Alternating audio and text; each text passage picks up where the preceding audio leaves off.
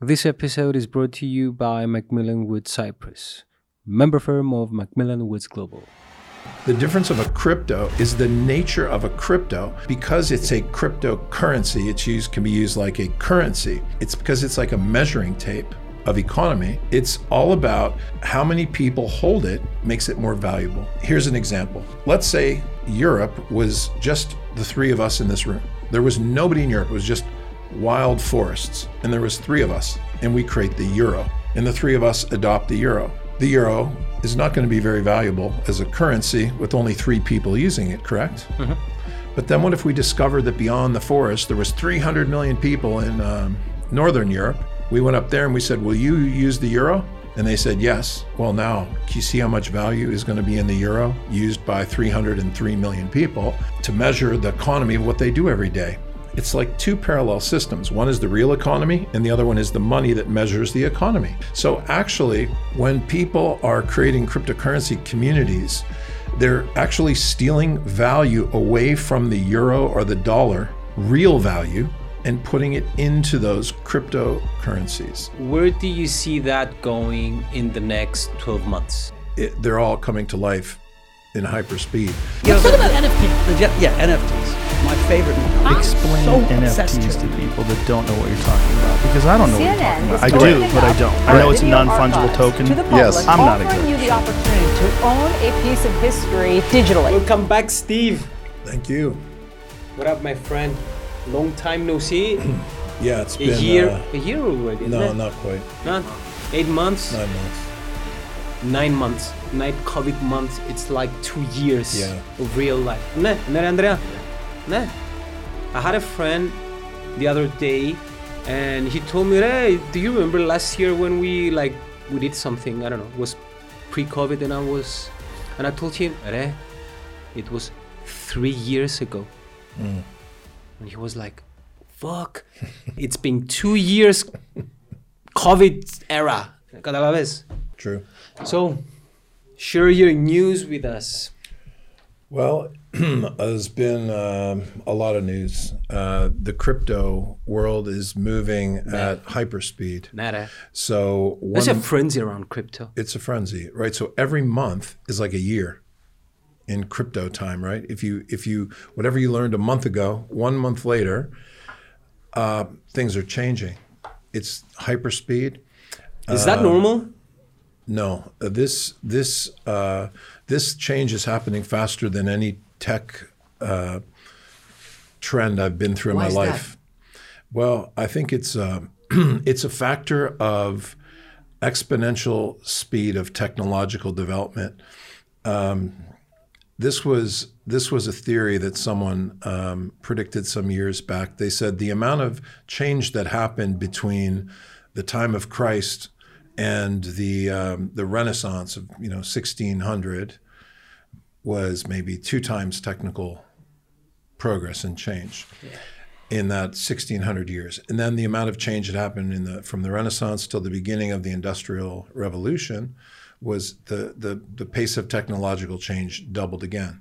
Then from the Industrial Revolution up until, let's say, the 1930s, it doubled again. Yeah. But from 1930 to 1980, uh, it doubled again. From 1980 to 2000, it doubled again. And now it's doubling at faster and faster speeds, the I rate mean, of technological change. If you consider that since we had that talk eight months, nine months ago, we have new words in the dictionary that people are like super pumped to learn everything that's going around them.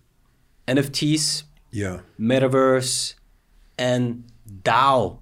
I want to ask you about that yeah. thing. I don't. I, I have no clue what's a DAO. Yeah. I mean, I have a clue. Yeah. But my question is, where do you see that going in the next twelve months? It, they're all coming to life in hyper speed. So, you know, you're going to see them actualize all of those things. You know, they all go together as well. NFTs, DAOs, and metaverses are sort of all related together in some way. So if you have a, a DAO, you probably also have a metaverse and it has NFTs in it. Uh, they go together. So um, I think um, it, it, it, also could be seen like a, um, a harvest. You know, a farmer parts. Uh, he plants his land, he waits nine months, and then the harvest uh, comes in. And if if ten years ago you planted six different crops and they take ten years to come in, when it comes in, it's almost overwhelming. You know how much harvest that you have. This is what happened over the last ten years with technology. So many different technologies were developing at the same time, and now they're all cross connecting in real fast terms. And as you said, it's creating a cultural revolution. You know, the word DAO, it stands for Distributed Autonomous Organization. And uh, anybody who's you know worked in a company or as a lawyer or a director or created a company knows that the corporate structures that we have are very old school. What do you mean? What I mean, the hierarchy. They're very, they're very hierarchical.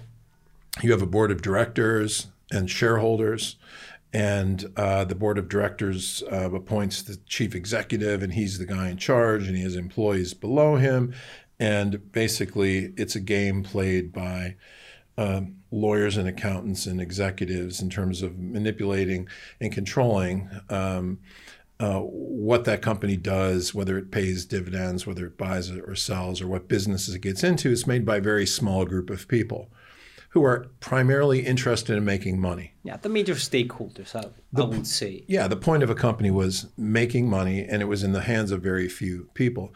But uh, now that we have um, uh, it's it's a series of things, but a distributed autonomous organization means instead of having a company, you have a smart contract uh, on the blockchain with a kind of a voting rules.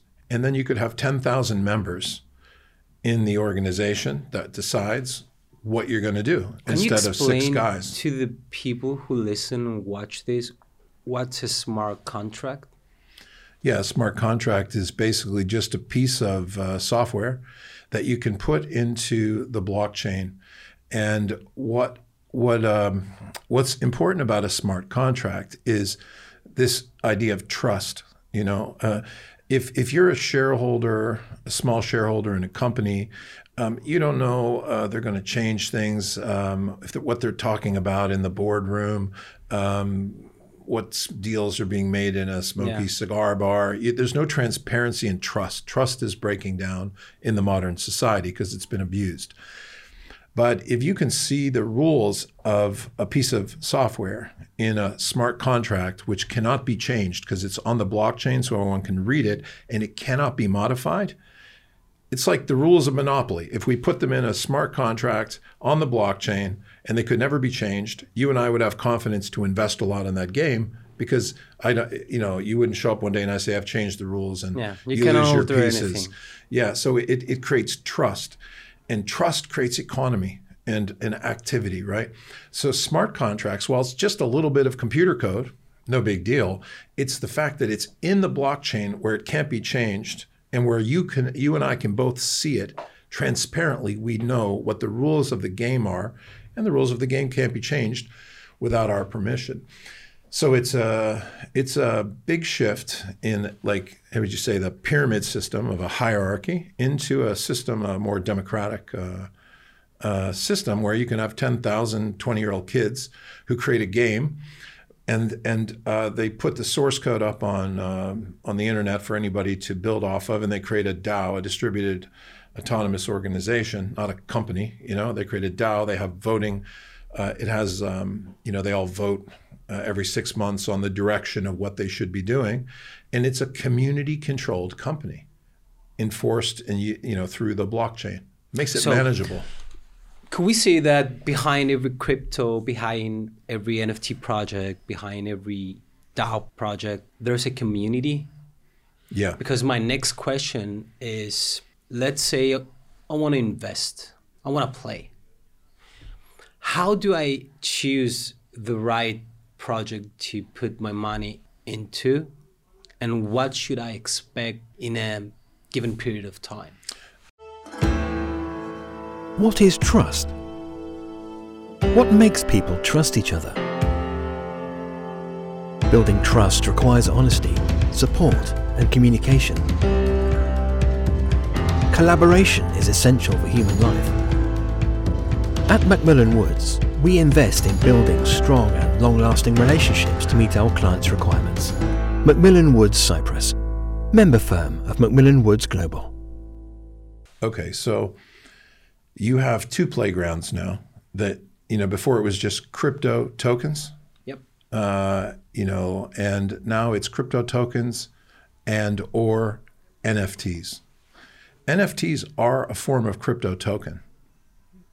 So it's a derivative, it's a kind of a sidecar of a crypto token. So it's a, but you have two choices. You could be looking at uh, crypto tokens or you could be looking at uh, investing in NFTs. And to give you um, a Or sense, both. Or yeah, both. or both, and they often go together. You know, some people have uh, crypto systems and NFTs, like we have both. Um, but if you look, if you look at um, what to expect in a time frame, we're in a very rare time in history, like a gold rush. When when there's big change, there's big gains and big losses. You know, there's some people who will be losing money, um, and some people will I would say most money. of the people because we are naive and greedy. I remember the time where the stock exchange in Cyprus was like booming. Yeah, Even my grandmother was buying shares. My grandmother, she she didn't even graduate primary school, and she was buying shares. That was the stock market rush for Cyprus, and I sense that we are kind of reliving the same thing in a greater scale. no, it's No. extremely different. It's a very good point in terms of up. investing and in- it's it's in ter- not the same, and uh, I think I'm one of the few people that can explain this point. Okay, go ahead. Because I don't, I think this is the thing. A lot of people who are not involved in it feel down, oh, this can't be real. They don't understand money, and uh, NFTs makes it a bit easier to understand. But let's just talk about um, the difference of uh, if when everybody was buying in the stock market, let's say a company X, okay, that let's say company X sold lamps and they did a million euros of profit per year, and they had two shareholders. And now everybody's buying that uh, share. Now they have 20,000 shareholders. Does the company's profit change? no. It does not. So no matter how many people buy that stock, it does not change the business.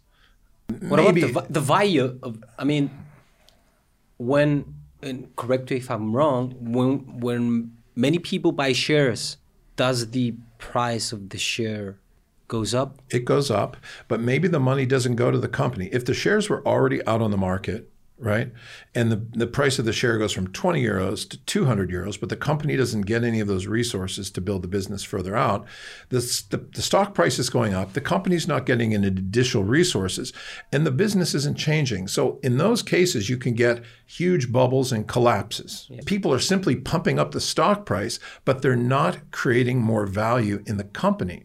Now, the difference of a crypto is the nature of a crypto is that because it's a cryptocurrency, it's used can be used like a currency. A currency is all about it's because it's like a measuring tape of economy. It's all about how many people hold it makes it more valuable. So, um, here's an example. Let's say Europe was just the three of us in this room. There was nobody in Europe. It was just wild forests, and there was three of us, and we create the euro. And the three of us adopt the euro. The euro is not going to be very valuable as a currency with only three people using it, correct? But then what if we discovered that beyond the forest there was 300 million people in um, northern Europe? We went up there and we said, "Will you use the euro?" And they said, "Yes." Well, now, can you see how much value is going to be in the euro used by 303 million people to measure the economy of what they do every day? It's like two parallel systems. One is the real economy, and the other one is the money that measures the economy. So, actually, when people are creating cryptocurrency communities, they're actually stealing value away from the euro or the dollar, real value, and putting it into those cryptocurrencies.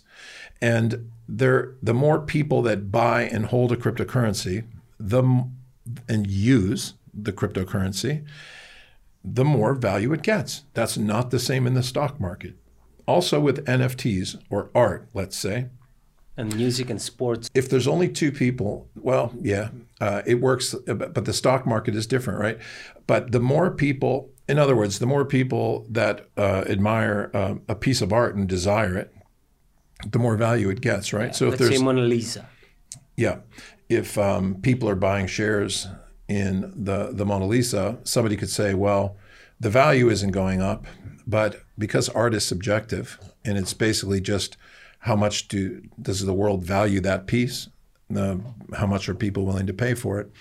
So it's in the stock market, you know, more people buying just can create a bubble. Okay.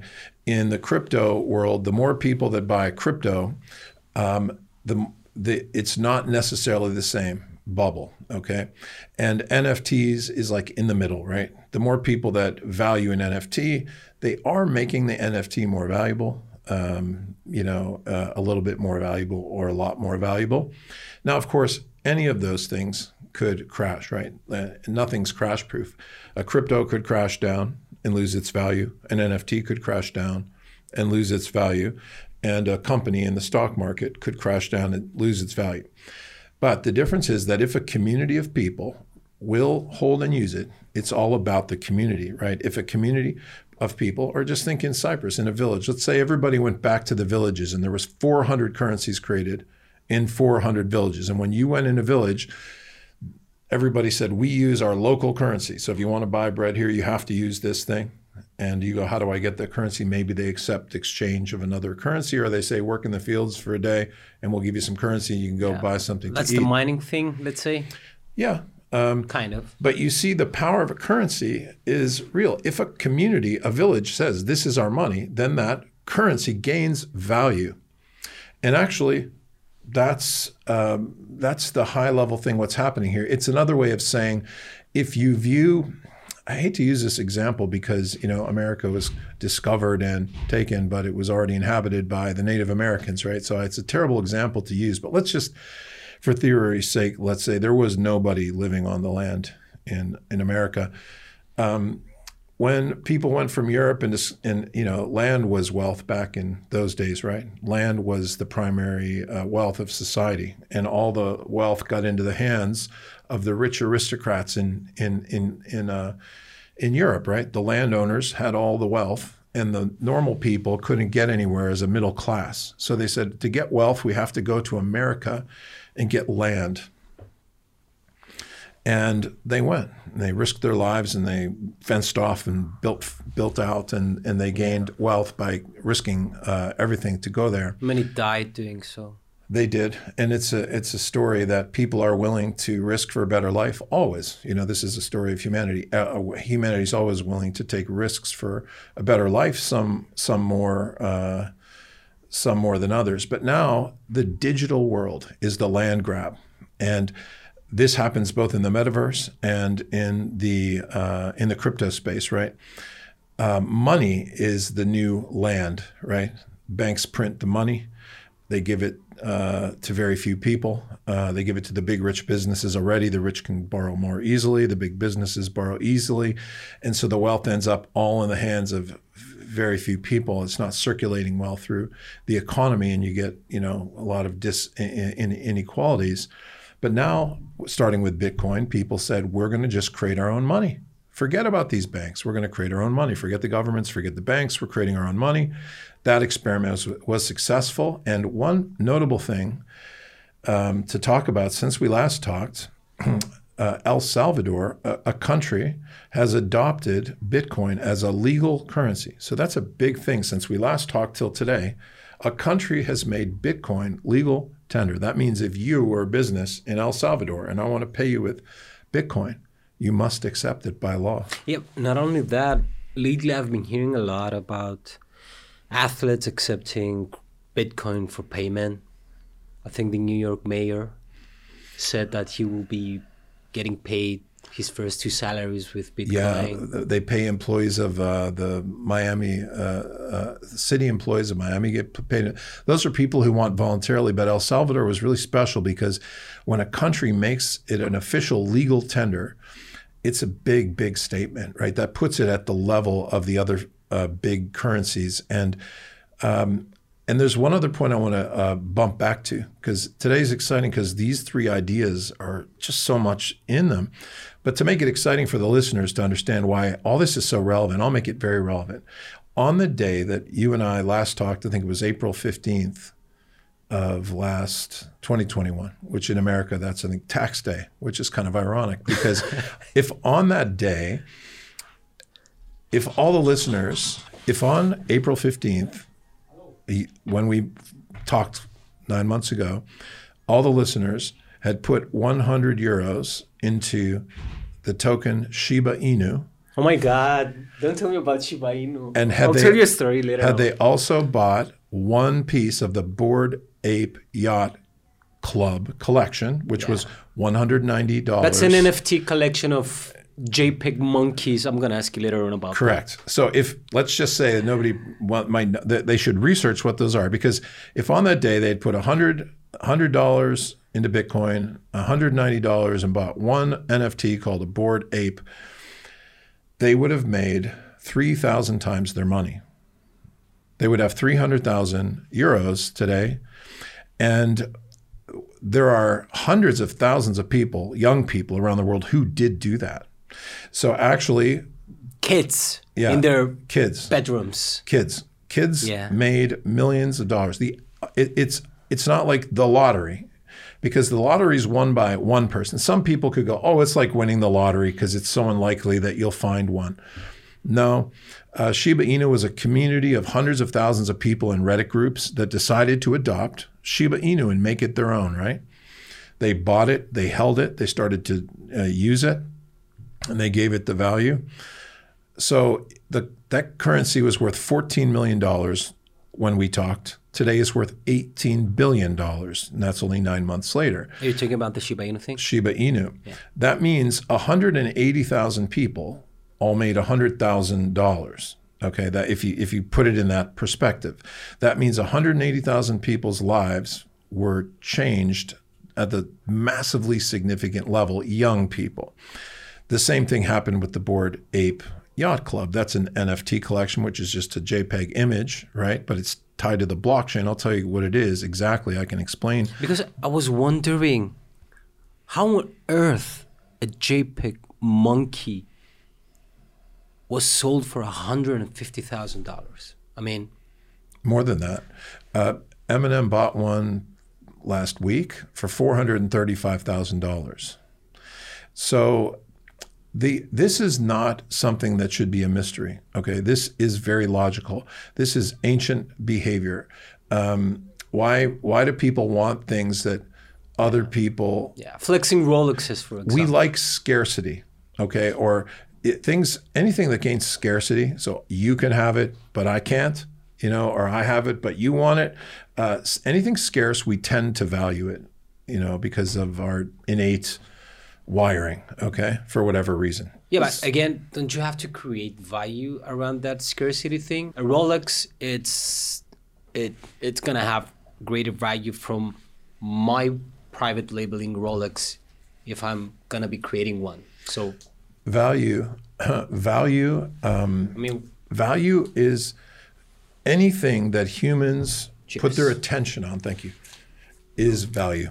Anything that humans put attention on is value, and this is why that people are very confused about the digital space. They go, wait, but if we all, if there's a very a scarce rock that was found in in Troodos Mountain that had sort of a pink and blue streak running through it, and it was the only one in the world well, we maybe we'd all go crazy over a rock, and there would be Russian uh, billionaires Steve, coming over here and bidding a million dollars for the rare rock because it's scarce. Because it's scarce. Now, what has happened is the blockchain gives the ability for digital things to be made scarce. Can I just like print screen that ape and save it on my phone? One might ask. Yeah, but you can't print screen the token that represents the ape. You can't clone that. It has a unique ID. Yes. That token, a bored ape sits inside the what it is is a token on the blockchain and inside the token, it has a URL that points to an image. Now, anybody can download the image, but nobody can take the token. That's one, there's only one. The only way you can get the token is if the owner transfers it to you.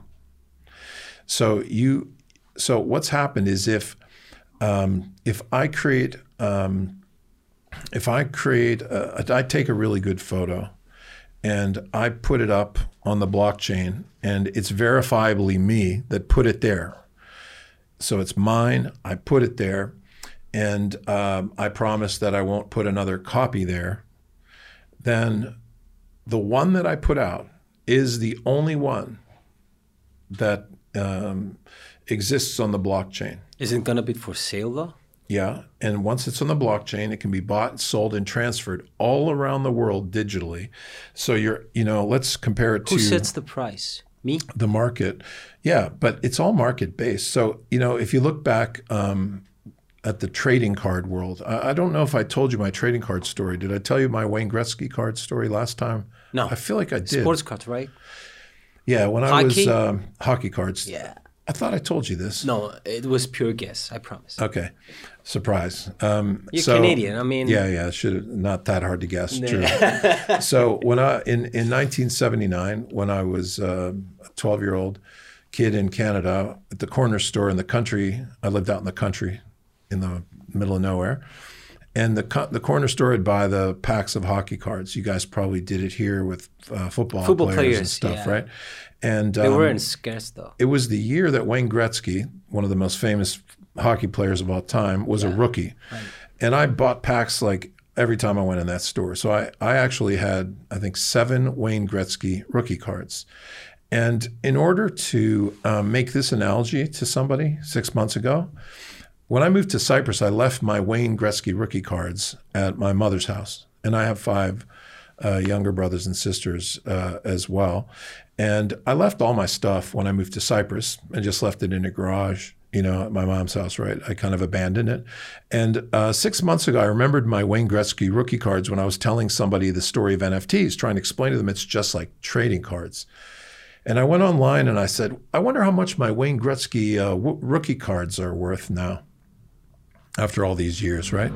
So I Googled it, and it turns out that the Wayne Gretzky rookie card that I had sold for 3.5 million US dollars. What? And you and you have five, Seven seven, Seven of you them. have or you had? I had. They're in a garage, God knows where, and God knows who of who got them from my family, or if they're still in a garage. Your younger brother. I'll, I'll watch for which one of my brothers uh, gets a private jet or something, right? He's the one. Well, yeah. So I think one of my brothers uh, had them, but I didn't. You know, it's I, I abandoned them. re- Really, you know, I, I I just forgot about all those things. Yeah. How would you know? I mean, So whoever got them, good for them. But uh, 3.5 million. Now that was for a you know perfect card. I think I did have two that were kind of mint perfect uh, condition. But it shows you that this market's been going on forever. And why do we buy? Why? Um, because those we trust that the, there was only so many of those printed, right? That they can't be counterfeited, or that the company secretly doesn't have a warehouse in the back where they have eight. You know, they were printed in a factory, right? How do we know that in 1979 one of the employees didn't print off another 10 million Wayne Gretzky rookie cards and he's running around 30 years later selling them? Um, there's, you know, so the, the blockchain makes it more verifiable to somebody, whether it's scarce and that whether it's the original, you can trace it all the way back to the owner and who published it. It makes it transparent again, which creates trust and economy. It also makes it easy to sell because I just put it online. And uh, imagine how hard it is to sell on eBay. a Three point, uh, let's say it wasn't 3.5 million, but like a uncomfortable low number where it's not enough money to hire a lawyer, but it's a risk. Let's say it was a ten thousand dollar card, and and I put it online on Amazon, and I'm going to sell it. And and so what I'm going to sh- I'm going to send the guy the card before he sends me the money, or is he going to send me the money before I send him the card? Yeah, and how does he know what the condition of the card is? What if it's so he's going to have to fly to see me What if it's a and check it out. So you see, it kills the market, right? Because you can't sell ten thousand. He'd have to fly to check it out. He'd have to hire a lawyer to hold it in custody. So we, I would give the card to the lawyer, and he would he would give his money to the lawyer, and then the lawyer would, you know, give me me exchange it. So that it it. The second is that the reason I didn't know what my Wayne Gretzky uh, rookie card was worth was because sometime in the maybe 1990, I did go check what my cards. I was trying to find out how much is a Wayne Gretzky rookie card worth, and this is like early internet, where you couldn't really find that on a search engine. You know, I couldn't search like how much is a Wayne Gretzky 1990 in particular. How much is a Wayne Gretzky rookie card worth? Okay, couldn't find out on the internet. There wasn't any available information about it. Um, and so I had to go around to the to a, a little corner store, you know, in a shopping mall where there's some guy who sells comic books and collectibles, and you know, he's completely the the like they joke about a used car salesman and being not trustworthy. This is like way down from a used car salesman. This is a guy in a in a with comic books and baseballs and Pawn shop? It's a it's a, it's, a, it's close to a pawn shop, yeah. but you know the guy told me. I showed him my Wayne Gretzky rookie cards. He goes, "Oh, it's worth four hundred dollars." He knew. You know, He knew. well, he knew it was probably worth way more. Yeah. But how would I find that out? I'd have to go drive to um, everybody in the city. They probably would all tell me something similar, right? Because they're trying to buy it from you for four hundred dollars and sell it for four thousand the next day from the ignorant guy who doesn't know. Or I'd have to go to a, a show in Florida where it's hockey, or up in Toronto where it's a hockey card collectibles where they would tell you somebody there would tell you, hey, that's one's worth a lot of money. You know, it's too much work. So nowadays you could you can do all that online, and um, so they've supercharged what used to be the trading collectibles market by using NFTs are just supercharged trading cards that you don't have any of those problems I just described to you. You know, you can verify the authenticity. You know that you can down. Well, here's an example. Let's say you today downloaded. Um, you you tried to sell me a, a Bored Ape Yacht Club, a bored ape from the Bored Ape Yacht Club, and you just showed me the picture on your phone and said, "Hey, Steve, I've got the bored ape here, and I'll sell it to you for five thousand dollars, like a Rolex in the back of a, you know, Yeah. the, well, the guys on the street say the Rolex for fifty dollars, and I, well, I can easily check this out. I'll just say, um, first, um, that has to be attached to the blockchain address. Okay, so I say, I don't want the image, I want the token that points to the image. The image is public. It's the token that gives it the scarcity. I want to buy the token that represents that bored ape. Can you sell me that? If you can sell me that, and you say, yes, I can sell you it. So I ask you, you know, what's the ID, token ID? I can look it up in the blockchain and I can trace its history immediately and say, yours isn't the real one because here's the original address of the collection and yours didn't come from the original address. Point Immediate- somewhere else. Correct. So it's immediately verifiable. And then when you would sell it to me, the blockchain transfers it so that even if it was a million dollar sale, you don't even have to meet me. Let's say you had the real one now and you said, I'll sell it to you for a million. And I'll say, I'll buy it. Um, I just, I would, even if I, you didn't even know me and I didn't know you, you don't have to trust me and I don't have to trust you. I know that you've got the real thing. I make an offer on that specific item for a million dollars through the blockchain. You accept it, and the blockchain gives you the money and sends me the card with guaranteed. You know, like if if you there's no chance you can get the money and I don't get the. Uh, Who sets the price? The market?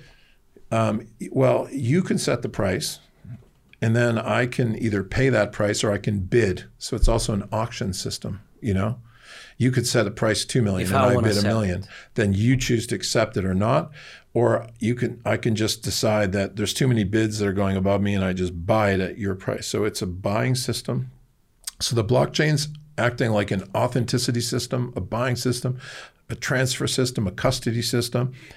And also, my Wayne Gretzky cards in my mom's garage could have had a water leak on them for the last 15 years and they're all ruined. Um, the a bored ape is digital. You know, it's not going to get ruined. It's going to be in mint, perf- You see what I mean? There's a lot. It could live for a thousand years. It could live for a hundred thousand years. As long as there's magnets and energy going, that thing's going to live on. As long as there's computers running, it's How can live. someone buy an NFT? so Where do we start? you buy an NFT the same way that And you buy I- cryptocurrency. How do I choose what NFTs I'm gonna buy? Well, these are the tricks, and it comes back to the keyword that you said at the beginning, which is community. Both NFTs and um, I'll give you the formula. Um, basically, Let's start with the basics. a cryptocurrency gets its value from community adoption, from its brand, how cool is the brand, and from how useful is the thing. Does it have a special use, a special uh, A utility. utility? Yeah. And those are the three factors you look at. So if the thing has a huge, if it's got a really cool brand like Dogecoin or Shiba Inu, which had you know the the dog, um, that's a really cool brand, and they had a really passionate and large community. So it needed almost no utility because it had two of the three really strong. And now Dogecoin's worth 22 billion and Shiba Inu's worth 18 billion dollars. Okay, and they have very weak utility the I mentioned that last time we talked that Dogecoin and them have a very weak utility, but if a community adopts them, they do. So you're looking for tokens that have either two of those three characteristics. The most important being community. Really, it's the communities are by far the most important thing. The next most important thing is brand, and the next most important thing is utility. Utility more more speaks to whether the thing will be around in 15 years, right? Uh, longevity, right? Um, Shiba Inu got the adoption and Dogecoin got the adoption because a large community of people said, we're going to make it our thing. We're going to use it. And because they're using it, movie theaters in US are accepting it. Uh, it's accepted all kinds of places. It's got big volumes on exchanges. So it became real. It got viral as well on social, TikTok and stuff. Yeah. There were They had they had Elon Musk pushing them uh, as well. So you're looking for tokens that are going to get adoption by a lot of people. You don't want to get a token that only 50 people are going to like, or you want to see that a big community of people is going to adopt that thing. And it's the same with um, uh, with an NFT collection. You're looking for um, a, a community of people that will really enjoy and love that collection. Maybe because it's quirky, maybe uh, for whatever reasons. But also now, NFT collections are starting to get util- brand, of course, and utility. NFTs are starting to get utility. For example, the most famous uh, and first uh, NFT collection was called CryptoPunks. yeah. And if anybody doesn't know what that is, just go Google CryptoPunks. Do it as one word and go look at that. And you'll laugh when you see that JPEG image of a CryptoPunk. And I tell you that they're selling for Pixelized, right? pixelized, strange little images that you know you probably wouldn't pay 25 cents. You wouldn't pay one euro for. If a homeless guy was trying to sell you one of these pictures, you know, you'd probably give him two euros to go away and not one euro for the um, for the piece. However, these now sell. One of them sold for over a hundred million dollars very recently. One single of these, and it's because it's scarce and because there's a huge community of people who are interested in it and it became iconic you know it became rare like the first nft collection and it's rare it's got 10,000 pieces in it It got a community behind it though. A lot of famous community. people pushing it, YouTubers. yes it got Entrepreneurs. that's the point it got community it has digital scarcity enforced by the blockchain there can never be more than 10,000 of those pieces if you're going to buy one you can for sure immediately within 5 minutes trace it right back to the original address and know that you're getting the real thing also when you buy it you don't have to be scared that someone will rip you off you are going to get the original piece and your money will not cannot be taken without you getting the original piece. Then once you have it, it's yours, and and uh, you can immediately resell it if you want. Somebody may pay even more. So it had huge community adoption, and it has scarcity. It didn't really have a utility though, but nobody cared because it was just unique. It had enough rareness uh, and uniqueness. Then the, the the next really big one was the Bored Ape Yacht Club, which is pictures of apes, weird looking apes, ten thousand of them again. Looking good apes. Those were sold. Um, initially, it was $190 per ape to buy them. One, I think. Yeah, they got a lot of celebrities started to buy them. Now, maybe those celebrities were paid to do that or Yeah. not. I was about to tell you. But it did become a cultural phenomenon in any case. Like um, I noticed at the World Series of Poker, um, they were when I was watching the uh, the tables, the the guys had T-shirts with the bored ape that they had bought on their shirt. It's like wearing a Rolex, right? Yeah, they were flexing them. If you roll up to the table and you sit down and somebody goes, "Hey man, you've got a bored ape? That's is that the one you bought?" Okay, you could be lying, right? You- You could just be some idiot that wears a T-shirt pretending, Just but that's flex. the same as a fake Rolex, right? yeah, just a flex stick. But what's the difference if you buy a Ferrari? Why do you buy a Ferrari? Because you need to go faster? Status. It's status. And so um, having a bored ape is status. They also have some access to some special parties, and you're part of a club, and it might open up business opportunities for you. It might open up conversations. Like I said, if you wear it to a, maybe you're wearing a bored ape on a plane, and the guy next to you goes, Hey, man, that's awesome. I have a bored ape too. And then you end up doing a, a big business deal with the guy because you have something in common to talk about. And again, he knows your status. If you own a bored ape, that means you're progressive, you're an early thinker, you're a marketing oriented thinker, you're hip, you're cool, you took risk, you have money. It, it means it says something about you. You get a to a network of people. Yeah, if you have a bored ape, billionaires maybe. Yeah, it's it says something about you. And now there's lots of collections coming out, and we're doing some as well. And we're doing the first. Um, Who are we for the ones who don't know us? Okay, so uh, uh, we have three big crypto projects going on uh, in the worlds that you just said uh, NFTs, metaverse, and traditional tokens. Our traditional token is called uh, the football coin and uh, TFC acronym. And that's part of the football app ecosystem. So we have a, a football app, kind of like a Instagram, Twitter kind of uh, app for football. And and we have adopted our own token inside that to be used to pay for ads and used in our commerce system. That's a traditional cryptocurrency like um, like Bitcoin or something. That project's going extremely well. How many Uh, users do you have?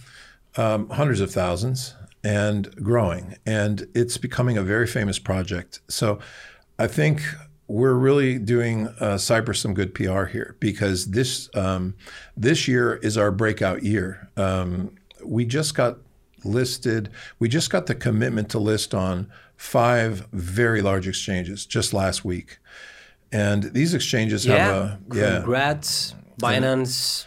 It's one level below Binance. Ah, okay. But Binance is $18 billion a day of volume. Uh, the exchanges we're listed on are 12 billion. So you're talking about that's per day. Can you imagine 12 billion dollars of trading per day? How big is that market? That's that's that's that's New York Stock Exchange When are you gonna level get stuff. listed? Three weeks it goes live. So shall I assume that the value of TFC will go up? Well, I think the the first thing that will go up is the volume. You know, the the volume of trade, the liquidity, uh, the volume, the the price. People will look at the same analysis that I just gave you. They'll look at the football coin and they'll say, "Does this look like something that will get adopted by a big community? Is it a cool brand?" It already has a community though. Well, yeah. some yeah. must say, okay, they have like uh, half a billion users, let's say. Well, let, let's put it in. And, and the third is does it have a utility? Is it got a use case in the real world and uh, exclusive use cases? And we have that.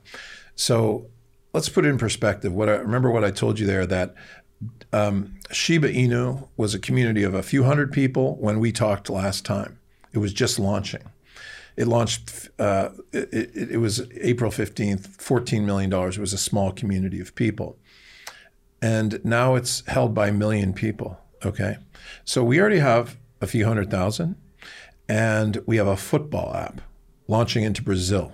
Okay, so you can figure out from that like, will we likely get a big community? We have a, a lot of advantage there. The second thing is we have a utility of exclusivity that TFC is the only way to buy NFTs about football inside of our app. We have a we have a, a whole NFT system inside the football app now. It went live like one month ago. And the only way to buy the NFTs in the football app is to buy TFC. So you buy a TFC and then you buy the NFT. Correct. Um, we also, the only way to buy ads inside of the football app, you have to pay with TFC. So there's a, exclusive use cases. Third, we managed to get a Scottish Premier League club to accept TFC as the um, uh, to Which buy one? tickets. Can we see? Uh, yeah, it's Livingston FC in the Scottish Premier League, and you can buy tickets and merchandise for their matches with TFC.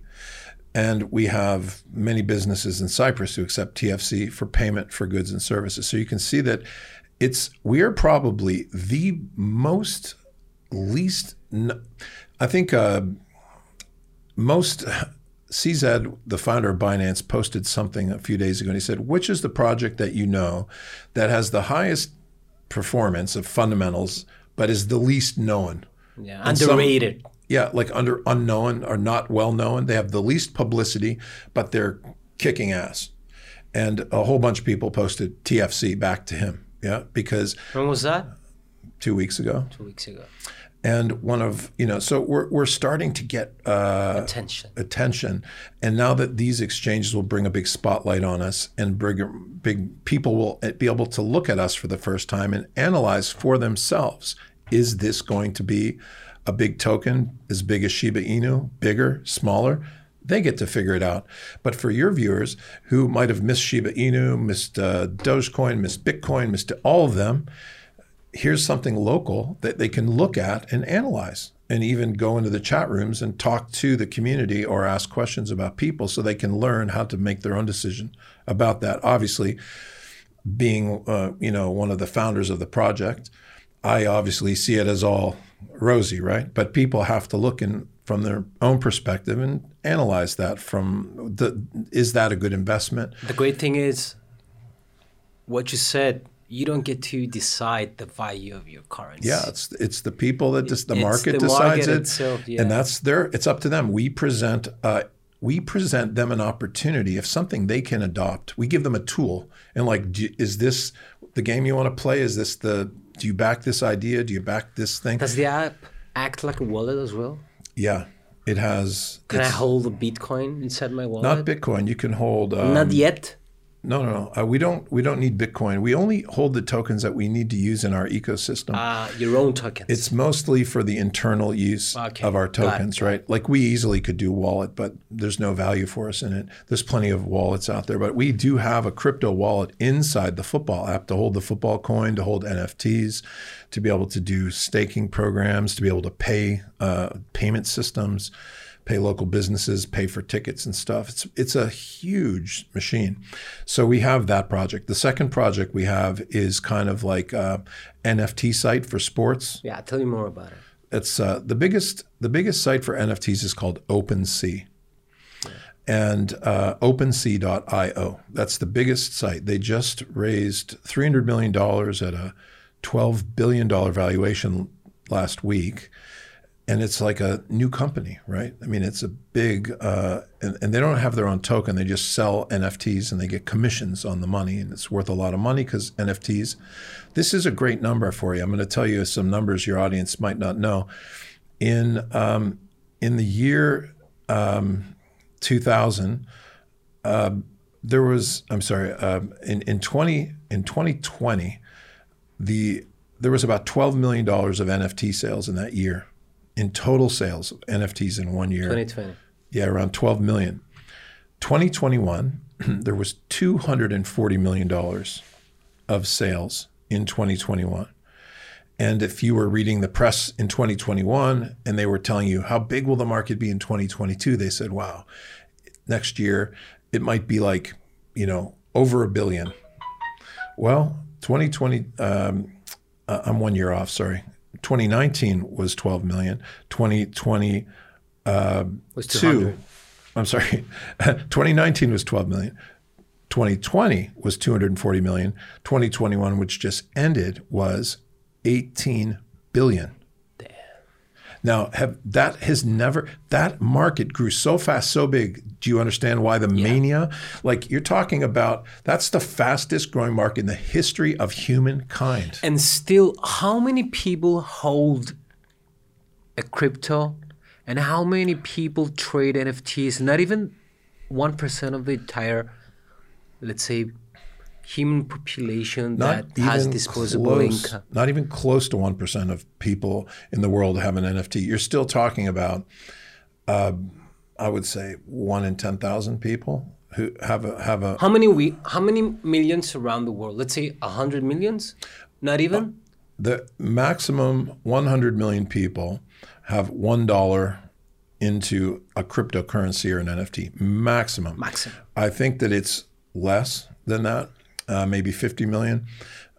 30 to 50 million. No one knows exactly because you can know there are 100 million plus wallets, but maybe one person has 1,000 wallets Yeah, each. You don't. You don't know how many people hold the euro currency, for Yeah, example. you, you can get a sense of it because, like, uh, the exchanges who do verify you as an individual person do have millions and millions and millions of people. So let's just say it's maybe it's 50 million people on a planet of six billion, right? And what's the potential in five years? Let's say a billion.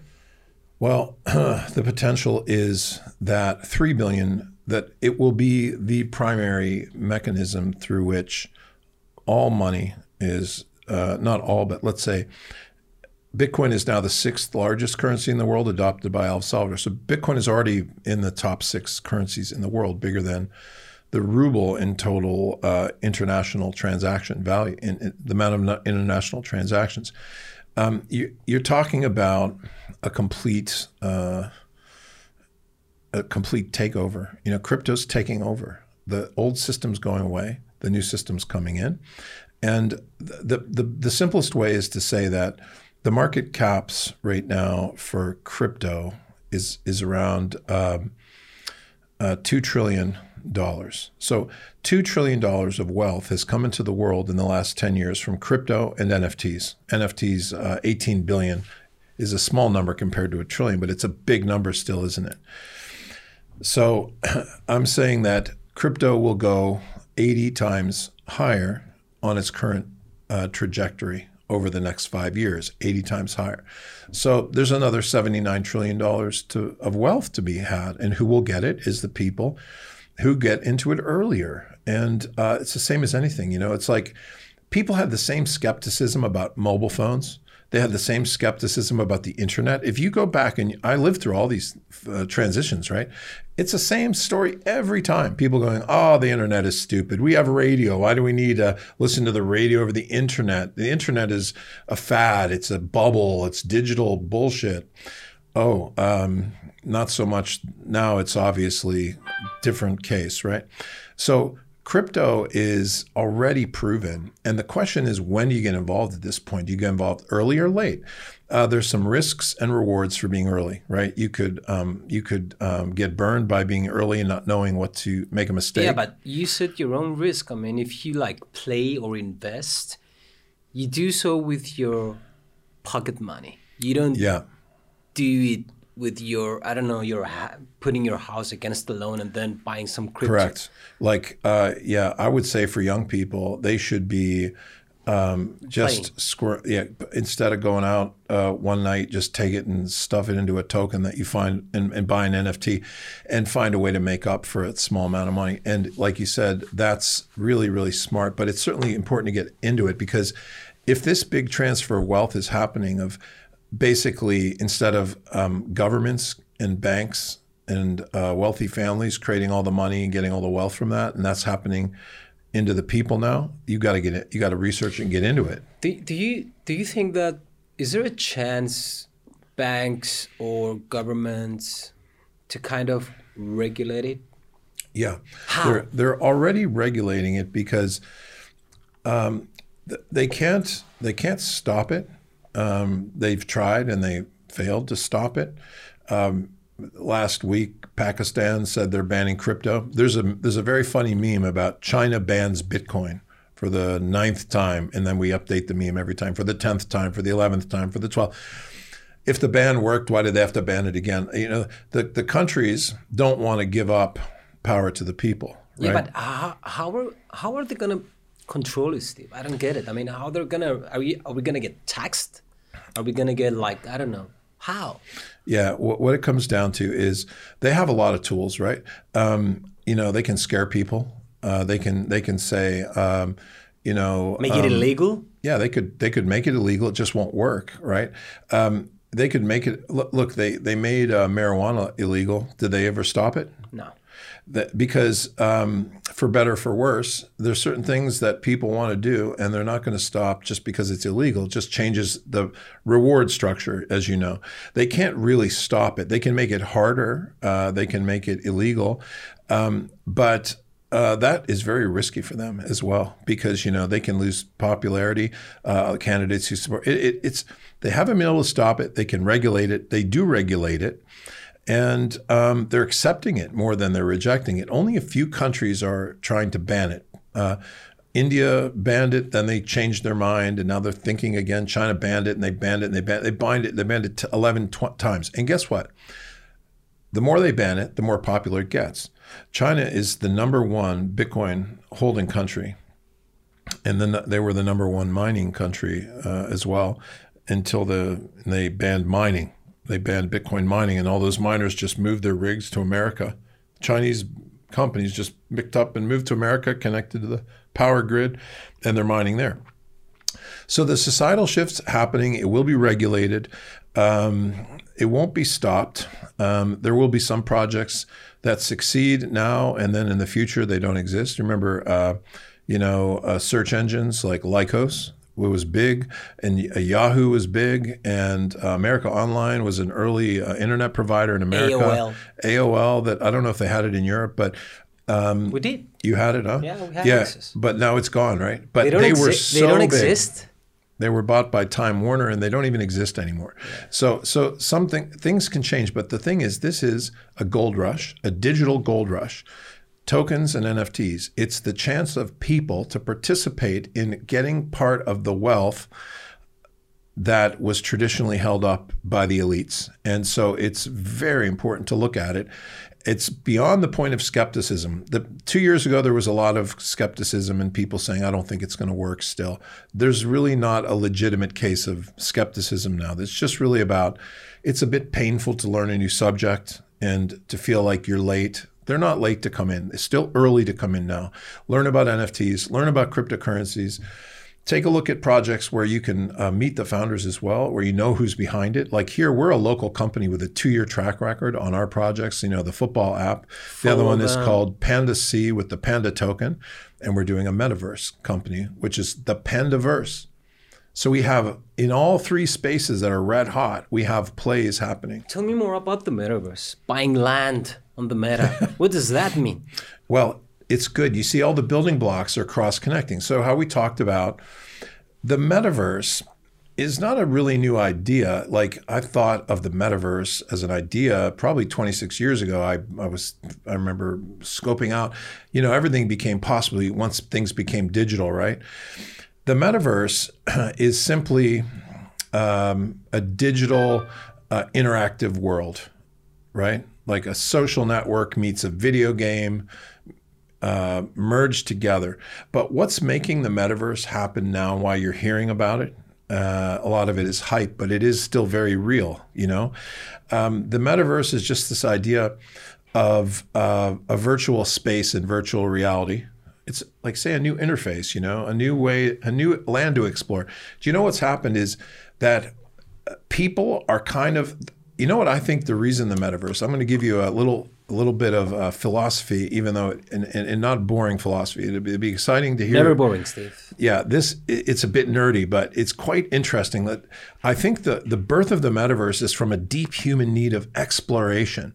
And what's happened now is the world we've been everywhere, pretty much, right? Or that we perceive we've been everywhere, and so you know, there's the promise of space uh, that you know we went to the moon and there's all these cons- and I'm a moon conspiracy person that you I don't are? believe. Yeah, of course I am. You never landed on the moon? We never went to the moon. Damn.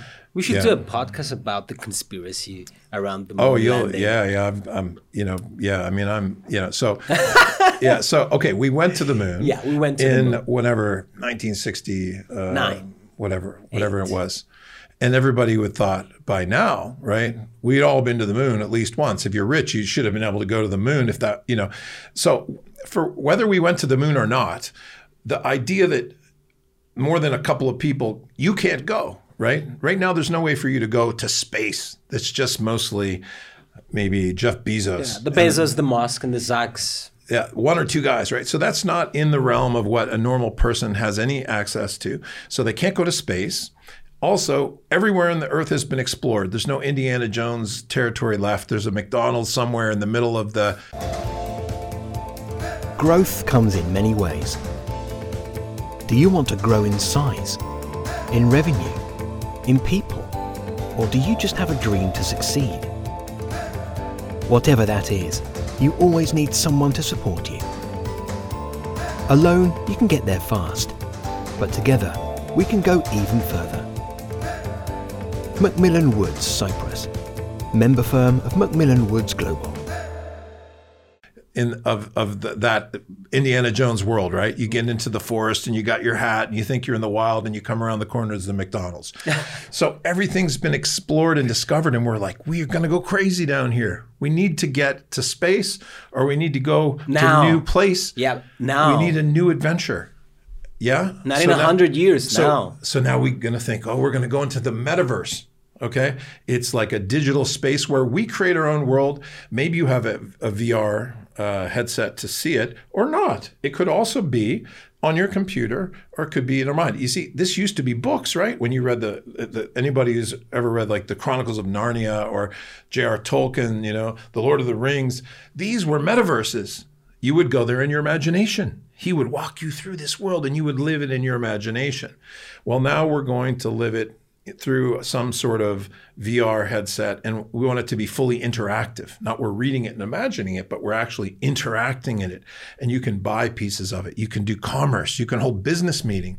And this is just a merger of all the technologies, what I told you, all the technology pieces being combined together. That, you know, we can so the metaverse is just a collision born out of the deep need for us to have a new place to go, some new adventure somewhere, and that we don't read books anymore, right? We need to get that adventure through the, the computer, the phone, or the headset.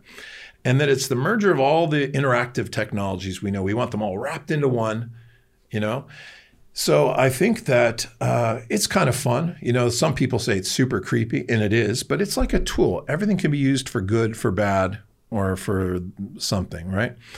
So the metaverse, the the NFTs and the blockchain made it possible that you could own a piece of land in the metaverse because it's tied scarce on the blockchain on Earth, right? So actually, you could sell land in a virtual world, put on an AR headset, and go there. Somebody can buy that piece of land, and it NFTs is what's making the metaverse monetizable. And once something's monetizable, then people will invest in it, right? So that's why Mark Zuckerberg said, I'm going to put $10 billion a year investing in the metaverse because now it's monetizable. How, And how many virtual worlds are we gonna have? How many metas are we gonna have? Uh, Is As it gonna many be books. like portals? as many books as, As you many- have in yeah. the in I the can library. go to the Zuck metaverse or the Bill Gates or the Musk, right? Correct. And uh, there, there is a funding disparity, though. Anybody could sit individually and write a book if they were persistent enough, right? But here, it's a lot of expense to create the technology, right? So realistically, you could theoretically have tons and tons of metaverses, but realistically, you're going to have as many metaverses as people can afford to build. And so the question is, which one is going to be the best? And I think it goes back to the imagination. And actually, you know, uh, um, I'll give you a, a, a, a. You could go to the Zuckerberg metaverse, where if anybody's watched Mark Zuckerberg on TV talking or testifying in Congress, he is like a cyborg, right? I mean, he doesn't he doesn't look like a guy that could tell you a very good bedtime story to his kids or that could tell you a good story. He looks boring and mechanical. And I think that because of that, whatever he's going to produce, even if he hires imaginative people under him, I think he's going to he's going to sterilize everything and corporate ster- it's going to be garbage even though it's going to be well produced with expensive um, technology it will be some interesting for some people and some Yeah. people will like it and there'll be some good things in it A lot of promos. but he does not an imagine. wh- where's the J.R. Tolkien? Now, the the funny part of what why what I got into the metaverse was because the last thing I need is to do another project, but this is all happening so fast. I can't not play there, right? And an odd thing about me is because I understand the technology, but I have an imagination. I used to write fiction books as well. So actually, I could talk to you with stories. I could tell you fiction. I could tell you my book, uh, book and movie things. I could make up a movie and tell you the script and keep you uh, spellbound. I'm sure uh, you might stay with me out of courtesy, but I think you'd actually be like, "Whoa, that's an amazing idea." So I think people who can imagine a good universe and then build it and have the funds to build it, and we have all those things.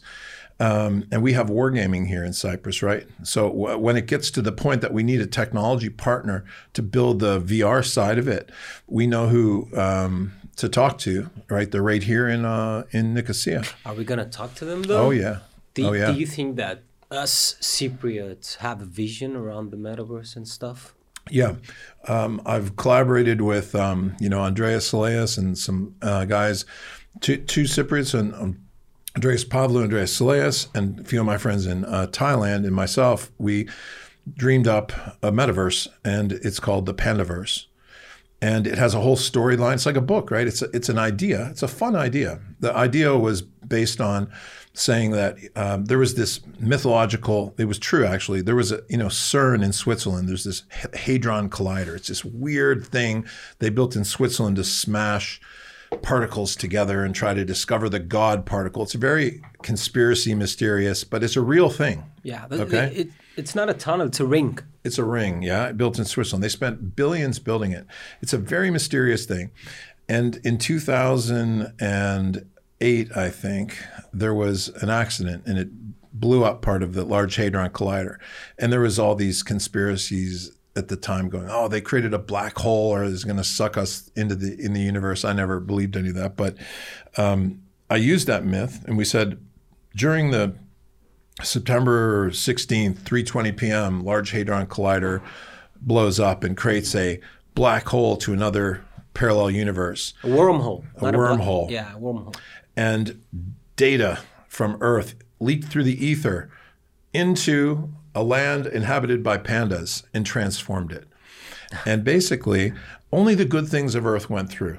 Okay, none of the negative things we have here. Only the good things we've done. Yeah, love, got through, compassion, yes. fun, sports, altruism, celebrities, music. But the fun stuff too: business, uh, how to, brewing beer, um, burgers, and and so the pandaverse, there were just pandas on the land roaming in peace, and all of a sudden this wave is, is called the fan rong, the boom. In Chinese, the word fan rong means boom. So the boom hit transformed the land into all these earth-like lands, and some of the pandas became bipeds. Some of them learned how to brew beer, play football, do games. Um, other pandas, uh, there's a place, you know, Hong Kong, we it, it became Bong Kong because it's the business capital of the pandaverse. But because pandas are chilled out, they don't like to work like 70, 90 hour weeks. They work a maximum six hours. Then they, they're stressed out from that. So they go to the bong cafes, right? So they learn how to smoke bamboo. They learn how to brew beer pandas need to eat all the time, right? And so there's a land called Englandia, which is based on England, of course. Englandia. And the, and the, and the pandas became bipeds and they play football. But because they need to eat constantly, they had to find a way to get nutrition fast. So they brewed bamboo into beer so they could go to the match and, you know, get out of the bamboo eating routine long enough. You know, so they so th- this idea is just like a so really that's the fun. Pandaverse? It's a metaverse filled with games, filled with you can own land, you can uh, interact with it. You're going to be able to go into it in the VR. You can own a team in the Pandaverse of pandas, and you can play for real prize money inside. That it gets tracked in the football app. So it's it's a whole world. You know, it's it's it's not just a single game. It's a whole world filled with all kinds of unique adventures and opportunities and fun, and and and it's also very clean, very organic, very um, natural. You know what I mean? It's a it's an innocent idea. It's not um, one of those fast motion lands where you're building, you know, the Minecraft where you're moving really fast and you're doing things and you're cutting in swords. There's no killing in the Pandaverse. Everything's slow and chill. And one of the adventures is you go into the sacred forest.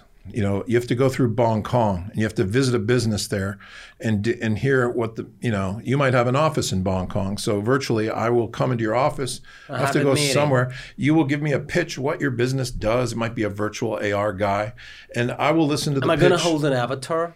You'll have an avatar. Yeah. And you'll have a sales pitch and you'll tell me about your business. I'll have chosen to hear your sales pitch because I need you to give me a ticket to go into the sacred forest so I can go look for the rare bra- brown panda and win millions of dollars if I find him and just explore the adventure of the, the land.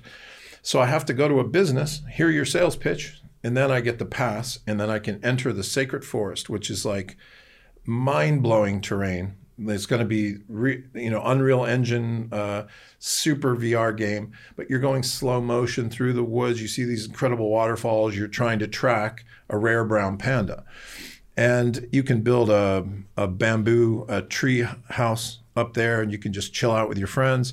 But if you do find a rare brown panda you win millions of dollars of crypto and you get a pass to the sacred temple where you get to talk to some of the ancient lao tzu and some of the asian uh, masters you know? And so the, it's just got it's got a book a, it's like storyboardish. Yeah. you can buy land you can build things you can do business you can have an office you can own a football team.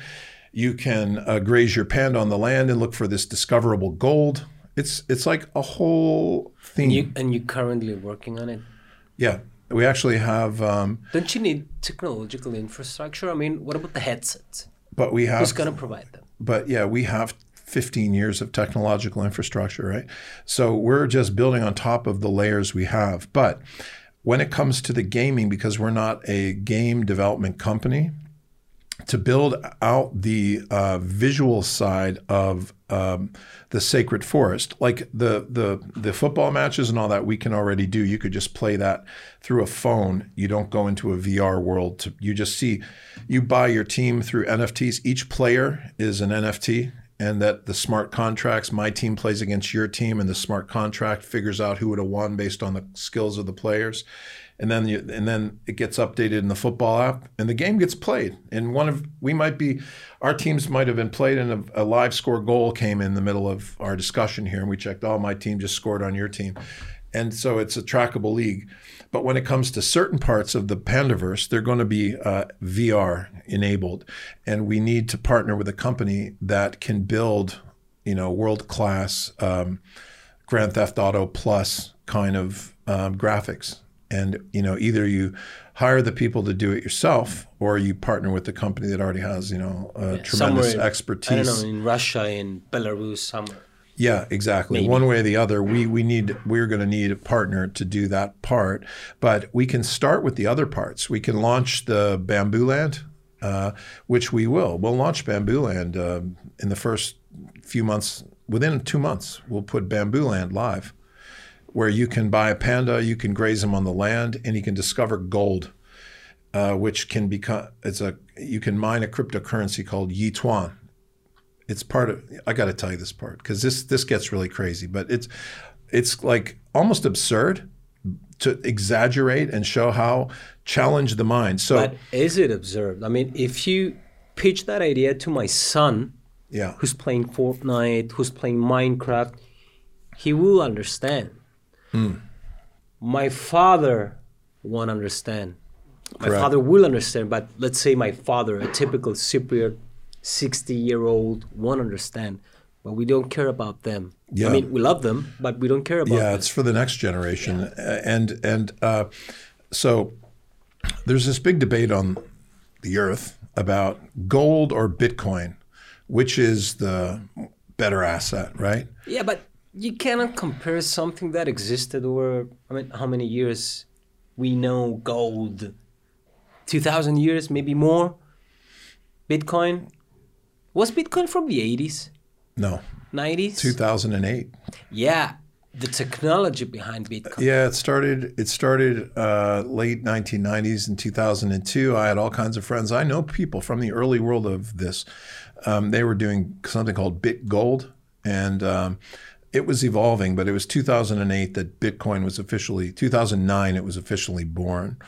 But the point is, there's a debate between the gold community and the Bitcoin community And the Bitcoin people also look down their nose on what they call the altcoins or what they call shitcoins. The literal term they call it is shitcoins. Now, I just told you that since we our April 15th talk nine months ago, Bitcoin has stayed about the same in price. Ethereum went up about 28%, but Shiba Inu went up 300,000 times in that a shitcoin was a 300,000 times gain in nine months. Do you yeah. see what I mean? So, but they, the Bitcoin people call them shitcoins. So the gold people call Bitcoin a mirage and not real. And the Bitcoin call people call all the other cryptos shitcoins.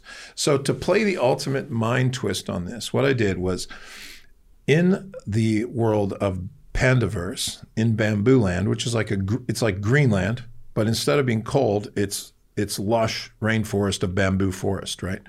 21,000 21 million sorry, 2.1 million miles square miles of bam, bamboo forest. And during the Fanrong, when the when the when the wormhole energy from Earth slammed through and did the transformation, all the panda crap was alchemically transformed into gold at that moment. All the fresh panda droppings in bamboo land was transformed into gold called Yituan. And Yituan um, means round, shiny pile in Chinese. It does? Yeah. So Yituan, round, shiny pile. Is that true or is part of the script? It's basically a pile of shit turned into gold. Okay. Okay. So now. I mean, the word you said, is it truly? Yeah, Yituan. We Yituan. actually use the, these real words. Okay. And, um, and so bamboo land is covered with 21 million pounds of Yituan. And it's coated into the land and it can be discovered. You can discover the gold with a panda. You buy an NFT of a panda and you buy a piece of land or you rent access to go on the land and your panda roams around eating bamboo and if he stumbles upon some yituan he mines it he takes it and that's now gets converted to a cryptocurrency here that you can sell on earth so you can see what i've done is create gold out of shit in a virtual world that can be sold here as a token on earth to buy real things, yeah. which is pretty funny, isn't it? But, you know, it is challenging people to understand that I pushed it to the theater of absurd for people to understand that wherever human attention is, that's where the value is. So if people value that and they play that game and they want to mine that and they, you know, it it it will work, right? And that something. I mean, it's kind of. Um, it's kind of funny. But I'm just stretching you out say that is the metaverse is uh, the mixture of, of, of, of, imagination with NFTs, with um, communities, um, technology, technologies, and um, VR. You know, um, not all VR. The, the metaverse doesn't have to be VR, but part of it has to be VR, right? It, part of the metaverse is to go into this space where you imagine you're in a new world and and i think it's kind of cool and it can you're going to get some abusive versions of that that are negative for people and you'll get some fun ones that are positive experiences for people but we're playing in uh, all the three so for for your listeners they can definitely um, go into the football app and ask anything they want in the chat rooms to learn about this stuff because we, we try to help people Understand. learn about crypto not just uh, we don't just push what we're doing we genuinely try to like educate people and give them the tools to learn about this new world and they can experience some of it and this is again uh, they can support a cyprus based project that is getting it looks like 2022 is our big year our big breakout year and all three of these projects will catch in this uh, calendar year so we will set a new podcast date in like eight months from now. I mean, nothing else happens. It would be great. To, it's a great check mark, right? Really, to say in nine months how many things are going to happen and how we progress and what happens in this industry. And um, I think it could be quite dramatic what happens in this period of time. And what I say to people when I get asked, I mean, I don't tell them buy this and buy that. I don't take it on me. Okay? I'm not an advisor. I'm a learner. I say to them, you are still early on. You, you didn't miss the train. You are early on. Forget about the ten dollars worth of Bitcoin. Forget about it. Yeah. Yet you're still early on. They are. They're early on, and um, and and because it's not going away, it's essential to get involved in it. So if you're going to get involved in it, get involved early, where you get the more you get more opportunities at those big potential gains. You know, uh, if you get if you're able to discover something that has a very big community backing it, or an opportunity to reach a very big community, has some useful, real case, and has a very cool brand that has potential to be, you know, a strong. If you if you see a project and have those three ingredients, either in an NFT space or in a crypto space, that's an opportunity. You know, that to that should be evaluated. And the, it, the earlier that everybody gets into that world, the better. And it's not that hard. It's a big shock at first. It's it feels like, oh man, I'm in this new world and I don't understand anything about it. But if it's not going away, do you know what I mean? You you got to get in there anyway. Think even 90 year olds learned how to use the smartphone. Imagine how how they felt, you know, with the technological revolution of first computers and internet and phones. But yet the 90 year olds I think it's the eventually. pushback to the change. It's tough to accept that the world is changing. So they Yeah. like, they It's natural. It's natural. And it's stressful. Anything that causes you to have to change patterns, learn new things. But there are big rewards for being able to discover um, those new pockets of opportunity and make, if, if you're going to have to learn it anyway, you might as well just do the learning curve earlier because it's not going away. It's getting bigger and bigger and bigger every single year. And in eight months, I'm quite sure it'll be much, much bigger. I'll give you some predictions for, for the next eight months so we can measure it when, when I meet you again. I think by the time we talk again in eight months, um, the three projects that we're talking about will be like super well known, way beyond Cyprus. Like uh, that's a prediction that we'll check me out on that. The second, I think that a few more countries will adopt Bitcoin as a legal currency within this next eight months, and I think Bitcoin um, will be trading around seventy to hundred thousand dollars. It's today uh, forty-two thousand dollars. It'll be trading around It seventy 42? Yeah, it was at it, it hit a high of sixty. Yeah. Uh, but you know, it goes up in waves, right? Like waves coming in. It comes in. It's like the tide coming in, right? The way one wave comes way up the beach. You don't measure from the one wave that comes in. The whole body of water is coming slowly in, and some of the waves are are hitting above. You worry about the fundamentals. I think that um, uh, crypto will become uh, a lot bigger in eight months. A lot more Cypriots will be involved in it than are involved in it today. I think that there will be a little bit of a lull in the NFT. Like it'll be like we're in a bit of a mania phase for the next eight months. I think there'll be a little bit of a lull.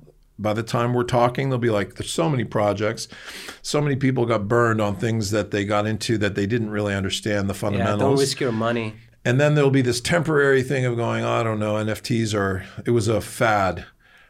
It, it will not be a fad, but it will be on a, sm- a small, you know, because things go way up and then they go down and then they find their natural uh, balance, right? That's the way all exciting things happen.